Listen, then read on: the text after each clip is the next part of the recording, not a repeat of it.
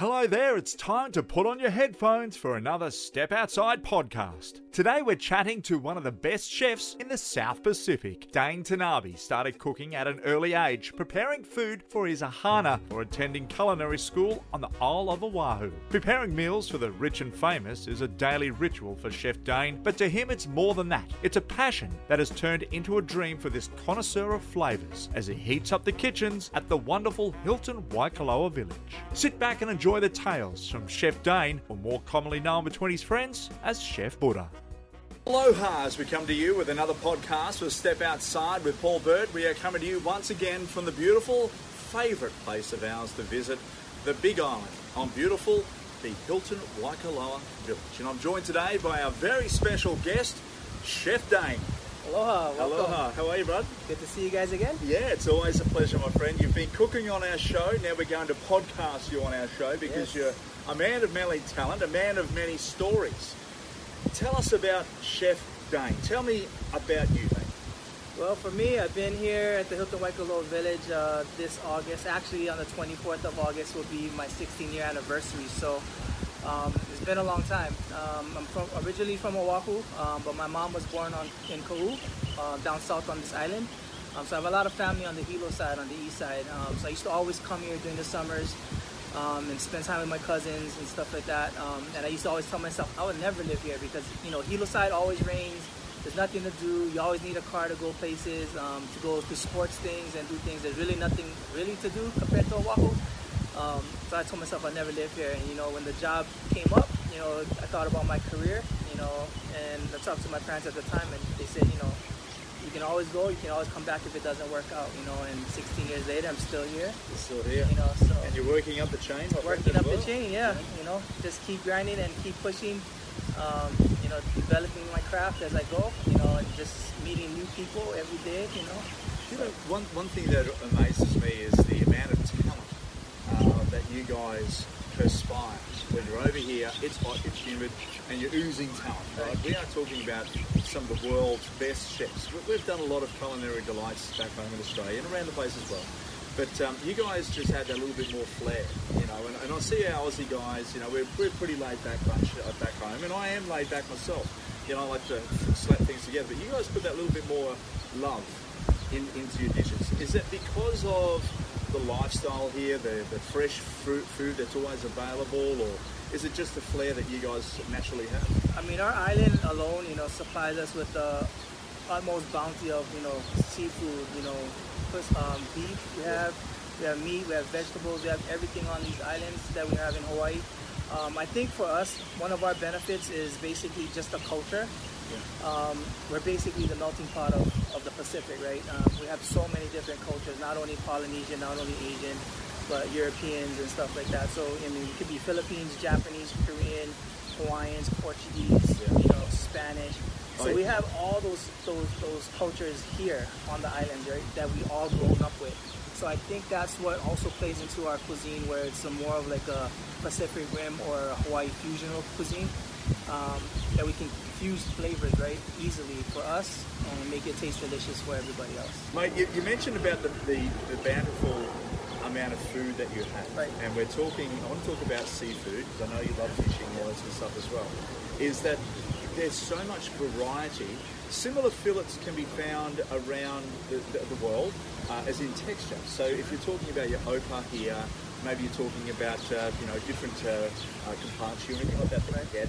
I, I guess for people wanting to learn dishes, they could use a similar fish back in their neck of the woods, you know, rather than thinking, hang on, you've got all the love, you've got all the food there in Hawaii, but reality is we can't cook it, but they, they can, can't they? They can. Um, you know, snapper is widely available. Mahi mahi is also widely available as well. Um, So too is tuna. so yeah, tuna for sure. Um, but you know, we always like to say that the Pacific tuna is always the best. Yeah, I think so too. You know, so if you ever see fresh tuna on the Atlantic side, I mean, I hope they're flying it in fresh yeah. because they ain't catching it. But um, yeah, so I think like for us, we're, we're, we're super privileged and, and you know spoiled to the point where you know we, we have all this in our backyard. You know that we can get every day um, fresh for us. Do you take it for granted ever? no, never. Um, when we go fish and stuff, we never try to overfish and try to take like we go and um, fish for a halalu at the harbor sometimes, right? And when it's running, it's running, right? And there's a lot of people, but sometimes we get we get lucky early. So there was one time when there was just four of our friends that was there, and then another guy was there, and he was just trying to whip. And I'm like, what is he doing? And then the guy goes, oh, I'm fishing for halalu. It's coming in. I was like, really? So I tell my other friend, What's a halalu? so it's like a little skip, like a little jack, Okay. like a mackerel almost. Yeah, Um, so basically, I tell my other friend, I'm like, hey, he's fishing for halalu. He goes, oh, really? So he goes, oh, set up your rig. So I set it up. Then I'm over there. She goes, oh, just throw it on, just reel it in slower and stuff, right? So I start doing it. Yeah. I hit 25. Then my other friend hits 25. Yeah. And then my other friend hits 25. And then my other friend hits 25. Right? So by the end of the day, we all got 100 Yeah. total, right? Yeah. But I'm telling you, like these guys that go every day over there to the harbor, Yeah. I mean, they're bringing like over 100, right? They sell it by the ziplocs, and the schools always come in. Yeah. But I mean, for us, I mean, we take what we need, you Yep. know, never overfish. And for me, that was like my second time. I never really caught that much, and I just was like on a roll. I was like, wow. And I guess when you, because the uh, Ohana here, if anyone in, in, is listening, uh, whether you're at a gym, riding a bike, Yep. or driving a car, whatever you're doing, listening to the podcast, is that um, your Ohana means family. Right. Okay, so if you're catching 25 fish, and I know how a lot of this works, as soon as you catch fresh fish, you got lots more Ohana than you ever knew that come out of the woodwork Yeah. wanting a bit of your fish, right? Well, I mean, the ones that know, right? Yeah, that's Um, right. But then eventually, Oh, we, word spreads. Yeah, I mean, for us, we, we, we only cook it, we eat it. I don't I don't sell fish and stuff like that. I mean, I don't I don't catch enough to sell it I anyway. don't think you had time. Yeah, I don't have time to do that too. I mean, I gotta go, but I just take it for our family, and Yeah. then you know we cook it at home for dinner and stuff like that. And then clean it, freeze it, you know, and then we use it for a later date. So Yeah, and that's a good thing because it becomes back to sustainability. Right. You know, knowing that the next time you go to the harbour, you're going to get some fish. Yeah. Yeah. Rather than just bagging out, taking hundreds and hundreds of fish, we, we try and urge people not to do that. Yeah. Take what you need, mate. Um, what about vegetables? Do you grow your own vegetables? Do you, what, you know, as a chef, what do you cook up when you get home? Do you have baked beans on toast? no, I don't. No. Okay. Do you have Um, bacon and eggs? I do once in a while when my nephew's over because he loves bacon. Okay, Um, okay. So I'm always doing bacon and eggs and like Portuguese sausage. Yeah, that's nice. Um, spam once in a while. Um, what is with spam in this country? I don't know. You know, it's in it's, it's it's basically from back in the in the war times, right? Where where they used to have canned spams and everything was canned. So we've got boxes of spam Boxes in, of spam in, in the Pearl Harbor region Yeah, and it's, and it's, to get probably, rid of. it's probably like the cheapest thing back then, and, and you know they just cut it up, fry it. Some people even eat it raw, not me, but Yeah, okay. um, yeah, you fry it up crispy. I like it crispy, you know. Okay. Make spam musubis. So I mean, there's a lot of things you can do with Wasabi, spam. that, that's everywhere. That's the uh, the, the beautiful uh, Japanese sort of uh, sushi rice Yeah, wrapped like up with that seaweed. And they look like a triangle. Yeah, so you can do that, or they even have rectangle molds where you Yes. pre- you press the rice in. You can actually put like a little bit of egg, some furikake, which is some Japanese sprinkled seaweed on top, Yep. and the the spam on top of that. Wrap it around. I mean, perfect for the beach, perfect to go fishing. Yep. You know, just for snacks and stuff. It's super super popular here. Okay. Yeah. Well, there you go. You've answered the, the, the, the spam. I guess the uh, the thoughts of where and why and how come. Yeah, I don't get it. Yeah, I mean Yeah. it's it's crazy how it developed. You go to the store, there's like at least 15 different varieties of spam nowadays. Wow.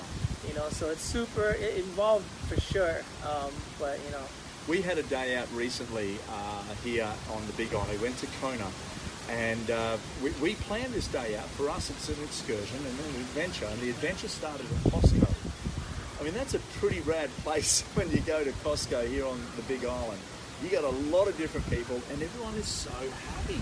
You know, we do that back in Australia, but over here, it's it's a, a different kettle of fish. yeah, I mean Costco is you know that's our pretty much our biggest supplier for food where you want to go and buy in bulk. Yeah. Um, I go there. I hate going there because I spend a lot of money there. That's it. I don't get it. You, You know, know. that's the thing. You buy toilet paper and you've seriously got you, you've cut down 55 trees. Yeah, but at the same time you're good for like the whole month or even more. Yeah. Right. Um, but yeah, I just you know you gotta kind of go in with a strategy, even with a with a with a list. Yep. But even some of that doesn't work, you know, because there's always things that catch your eye, or you walk down an aisle and you're like, oh, hey, they got this. Yeah, that's You know, exactly so, right. You but- got to you got to do when it comes to food preparation. It's usually costs cost a, a Right. meal out, cost Yep. a menu out. Um, does that relate back to what you do at home as well? And know, if you are going to a shop to buy something, you think, right, this is this meal. It's going to work out. I'm going to work it out. It's uh, seven dollars twenty eight a portion. I don't really cost it out like that. I kind of just think of it of cooking a good meal for my family and friends Cool. and stuff like that. So I don't I don't financially go into it thinking like I need to keep this price down and this is too expensive. I mean, if they want it, I mean, I gotta cook it for them. On So, yeah. And do you cook a lot? I do actually cook a lot. My wife does cook a lot. She hasn't been cooking for a while, um, but she does like to cook Filipino food. She she does a good job at. Um, and but just the fact that you know we only have usually I'm only off on two days and she's usually off more like Yep. four days. Yep. Um, she does cook, but then I'm only off two, so I usually work and, and I eat at work. I don't usually come home till like after ten, Yeah, so I don't try to eat late and stuff like that. So she knows, and kind of gets hurt that I don't really eat like the next day, like the leftovers. But I, you know, at the end of the day, I come home late, and that's the reason. It's not just because I don't like it. You know, Yeah. I'll eat it later if it's still left, but you know, by then she's she's probably eating it all. Do your kids? Not yet. Not yet. No, Working on it. I'm working Okay. hard. Oh, you okay. Yes. All right. All right. Nudge, nudge, wink, wink. Yeah. Mate, tell me, um, when you go to a place and you have something to eat, do you grade that food? Are you that particular where you're thinking, man, this could do with some salt? Okay, for me, um, I honestly think that I'm not super critical about things. I'm super simple when it comes to food. Like I'll eat anything, like, and I enjoy everything. There's sometimes there's things that I don't like, and I don't tell like the server or I don't tell the chef or I don't tell anybody. I might say it to my family or whoever's with me and just say, hey, this thing needs salt or like, how'd you like it? And like, "Ah, I didn't really like it.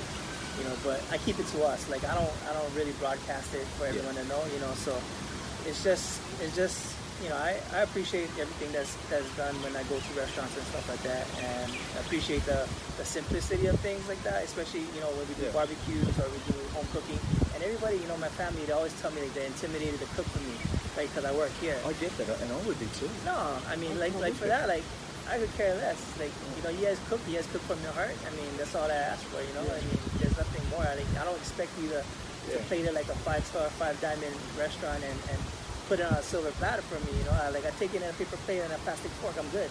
Yeah, as You long know? as it tastes good. Though. Yeah, that's, that's the problem. Yeah, But it doesn't I- matter. I, mean, for me, it, for it doesn't matter. I mean, for like if my family and friends are cooking, like I appreciate everything that they do. I've tasted your cooking before, and, and you when you talk about simplicity, we're talking about a. Uh, we'll get back into the seafood. We'll talk Yep. about fish. Is that we are surrounded by water here? Is that the fish that you catch? If it's a beautiful salty fish, it's a fish caught from the ocean, not one farmed in fresh water that's quite bland, and you have to add things to it. Is you keep it simple, whether it's uh, you know you're steaming it in some fish juice, or maybe you're putting a bit of ginger over it, or anything like that.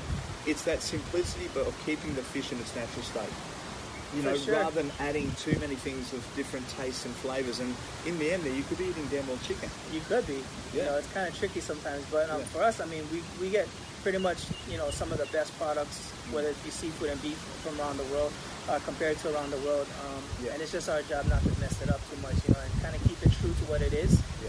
Um, enhance the flavors a little bit, you know, but make sure that the feature or the specific thing that you're eating is what, what you're actually asking for. So. Well, we've had a, we had some steaks here at KPC's, Mm-hmm. the Kamuela Provision Company uh, restaurant here at the Hilton Waikoloa. And I'll tell you, it, it's um, the steak cooking uh, back home. People always ask the question: Should you flip your steak more than once? Do you flip it and then flip it and then flip it and then pull it off? Do you eat it straight away? Give us the, the chef Dane, the chef Buddha, exact way to cook good So steak. basically, what we do is um, we keep ours at room temperature, um, just for about 30 minutes at at least, just so that the inside of the center of the steak won't get nice and red and raw Yep. and cold.